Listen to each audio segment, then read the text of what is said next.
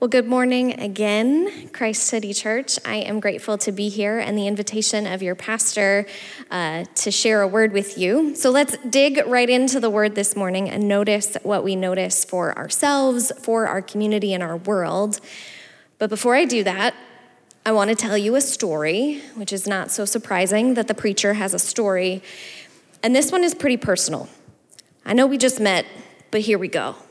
It was spring of 2013. I was living in Boston, having not so gracefully left working in higher education, and I was working part time at a church after school center before I began seminary in the fall. And I was itching. And I don't mean itching with anticipation, I mean like I was physically itchy, like it kept getting worse, itchy, like it was my entire body covered in hives. And I hadn't like changed soaps or detergents or anything like that. So I went to the doctor and I assumed that I would have different tests involved. I'd be told I was allergic to something that I couldn't eat. So this doctor I had had been my doctor for a while. And in about 2.5 seconds, walking into the exam room, he says, Well, Sandra, this is obvious. These are stress hives. And I was solidly perplexed. And I said, Why, whatever do you mean? I don't feel stressed. And he said, That's the problem. You aren't feeling it, so your body is doing it for you. I'll give you a round of steroids, but until you deal with everything you have going on, your body is going to tell you how you're actually doing. You aren't feeling it, so your body is doing it for you. That was a turning point for me because you see, I'm really good at pretending as if I don't have emotions. And I've been that way my entire life, some of it nature, some of it nurture. I like to know things more than feel things. But as my very itchy body taught me, I had to do something different with the stress in my life. So I did exactly what one should do when one is told that one has stress hives with no other solution. I committed myself to fully study the anatomy and physiology and neurobiology of the body. You know, like you do. So from there, I learned all of this fascinating stuff about how we are wired, how we are created by God to be people. Because of this, whenever I sit down with scripture now, I'm always wondering about the stress, about the grief, about the experience of the people in the story. And today's reading, although short, is a good one. So, first, let's start with Mark in general so we know our setting. This short gospel basically reads like someone really stressed for time. Some version of the word immediately in Mark's gospel happens 39 times. If you sit down and read the book of Mark from beginning to end, it almost sounds like no offense, an elementary school kid telling you about Roblox or Minecraft or really any story, and then, and then, and then, and then, and then, Mark can get kind of exhausting to read. So, the lectionary reading for today is interestingly a segue passage and a conclusion passage. It entirely skips over the feeding of the 5,000 and Jesus walking on water. And now, often I prefer to, to preach and to look at a big chunk of scripture to uncover a deeper story. But because of the way the lectionary was positioned, I noticed something I'd never noticed before. In today's scripture, we are right after John the Baptist gets beheaded and right before Jesus feeds the 5,000. The disciples are talking a mile a minute, and somehow they've forgotten to eat. I'm sure you've been there. You're so engrossed with an activity that you lose kind of sense of time in your body and you forget to eat. I will admit that that has not happened so often for me during the pandemic, but that's okay. So, God incarnate in this moment tells his stressed out beloveds, it's nap time. Get your snacks, everyone. This is a powerful response to stress. Here is a community fired up and wired up about all the things happening the miracles, the teachings, the healings, and their leader says, That's great. Get your blankie. How often do we, do you, respond to high tension, high stress moments like Jesus in this passage? My guess is not as often as you would like. But this is where our God created selves come into play. We are wired to address stress. The base part of our brain, if I were to use my hand, is our brainstem, constantly scanning our environment to assess if we're safe. This part of our brain we call the survival brain. We're only able to get up to our midbrain, our emotional brain, where we then ask the question Am I loved? We cannot feel love if we are not safe. Now, the third section of our brain is the thinking brain, the prefrontal cortex, the part of my brain that I like to claim is always uh, in charge as a rational, thoughtful person. But here's the thing about our beautifully created brains if our stress response is activated, if anything makes us uncertain if we're loved or safe, our thinking brain goes offline. It doesn't process anything. All our bodies are searching for is for that sense of love and safety again. As a new mom, I am viscerally aware of this reality. My mammalian self is activated when my baby is not okay. I cannot access my frontal lobe. I, I am not safe because my baby's not safe. And in fact, I started using the word fire when I, I am aware of my frontal lobe going off. And that's a signal to my husband that there is no rationalizing with me. Just give me the baby because my whole body feels like it's on fire. God was up to something, making this brain machine. Because we get really good at responding in the same way to the same stimuli if it works to help us regain that sense of safety and love. So there's this phrase what wires together, what fires together wires together. So the more we do something, the faster we become better at getting back to being okay. The bad news is that we can wire together really maladaptive strategies for addressing stress. I'm sure we can all name the things that we do, think, or say in times of stress that are less than our best selves. But it's because we're questioning our safety and our love.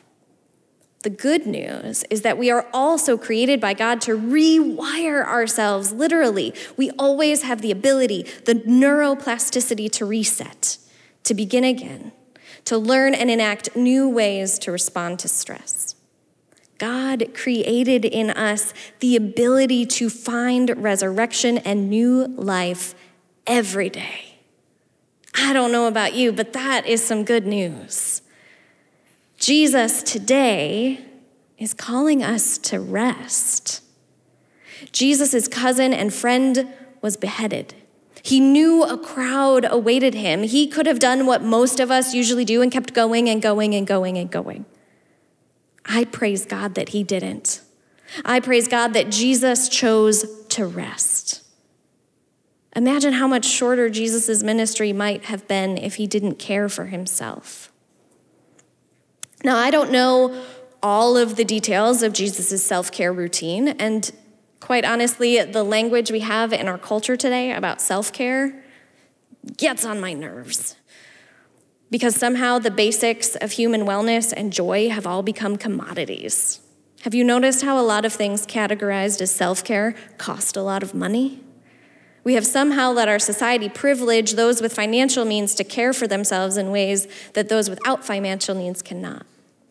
And now that whole system of oppression is a sermon for another day. But today, I invite you to reflect on what modes of healthy and life giving self care do you engage with during times of stress? Because here's the thing our divine stress response system is designed to ebb and flow, to have times where it's activated and times where it's off, right? Like if you're in the wilderness and a bear comes up, you're gonna respond to the bear, but usually the bear doesn't come home with you. But stress in our world today is like the bear that has come home. The stress of this pandemic is real and sustained and everywhere. And, on top, and that's on top of the stress that we already had. The stress of racism continues. The stress of inequality continues. The stress of the dishes continue. Jesus models for us that it isn't just about self care, but it's also about spirituality. What we need to ensure that we have in our lives as a response to stress is Sabbath. intentionally creating space, whatever space we can, to simply be with God in the presence of the moment. We need to wire together Sabbath so that we can fire on God's behalf together. After Jesus feeds the crowd, Mark's account then goes on to Jesus walking on water, but his walk gets interrupted by the disciples. It's a whole funny scene. And I love imagining that Jesus was just trying to take time to be on the water to restore himself after the miracle. Jesus was constantly acting out healthy ways to manage stress. And considering how much of a rush it feels like to read Mark's gospel, it's interesting that this rhythm of serve and Sabbath is repeatedly shared. Just like self care, this idea of Sabbath is also getting co opted by people trying to sell you something. We have this notion in our society that the purpose of rest is to prepare for work. When, as Rabbi Abraham Joshua Heschel writes, work exists to prepare us for the Sabbath. The Sabbath, the rhythm of rest in our lives, is to be the pinnacle of our weeks. Heschel writes about the Sabbath. There is a realm of time where the goal is not to have, but to be, not to own, but to give. Not to control, but to share, not to subdue, but to be in accord. Let me read that one more time. There is a realm of time where the goal is not to have, but to be, not to own, but to give, not to control, but to share, not to subdue, but to be in accord.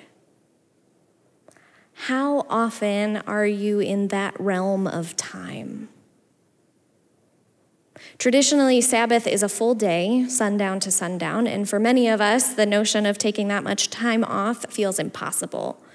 Even after we were all shut up in our houses for so long, we're already pushing to fill our calendars to make up or keep up with some illusion about productivity during this time of crippling stress.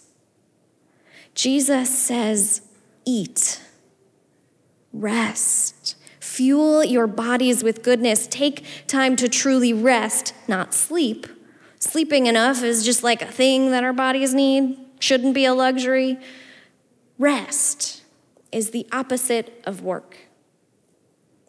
Maybe it's five minutes a day as you're waiting for your coffee to cool down in the morning. Maybe it's an evening walk with your loved ones to enjoy sunset. Maybe it's dedicating time to a creative outlet where you and God can play, eat, and rest. It might not feel like it, but rest is resistance. Rest is defiant in our culture, just as it was in Jesus' time. As the NAP ministry says, rest is a meticulous love practice practice daily. And yes, the NAP ministry is real. Do yourself a favor and find them on social media. They're great. Rest is a meticulous love practice. Practice daily. Now, if there's one thing a good preacher knows, it's to be really careful when we compare ourselves to Jesus. But I feel pretty comfortable in this circumstance making that comparison because I'm decidedly not Jesus. A few months ago, I woke up, brushed my teeth, was getting ready, and my palms were itchy. I didn't think anything of it until later that day when I started getting hives down my wrists. My body started talking loud enough again for me to notice. I hadn't been doing the things that I know to be restful. I hadn't been taking Sabbath the way that I know that I need to. So, as I mentioned before, I'm a new mom, so the rhythms of rest in my life have been decidedly offbeat. I used to have daily, weekly, quarterly, and yearly cycles of Sabbath that I hadn't done in months. And my body reminded me of it. So, what I do now, what I'm working on, what I'm figuring out now, doesn't look like what it did before I have kids. But it is still good and it is still God. to find the ways that your soul, that God is calling you to rest. I don't know the specific stress in your life, though I'd be honored to sit with you and hear your story.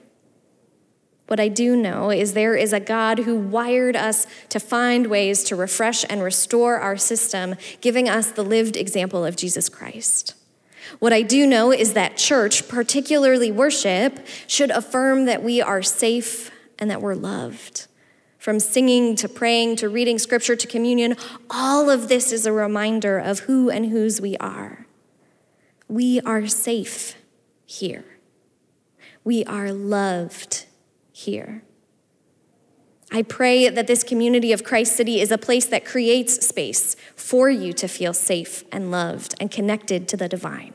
Just listening to the worship meeting beforehand and how you all care for each other, I think God is up to something here. So I pray that this hour of worship is just one piece of the way that you care for your soul. And this week in particular, I pray that you let Sabbath find you. Because as the ending of the passage of Mark's gospel shows, there is always another village, there is always another crowd, there is always more work to do. But there can and always will be more room for Sabbath. Let us pray.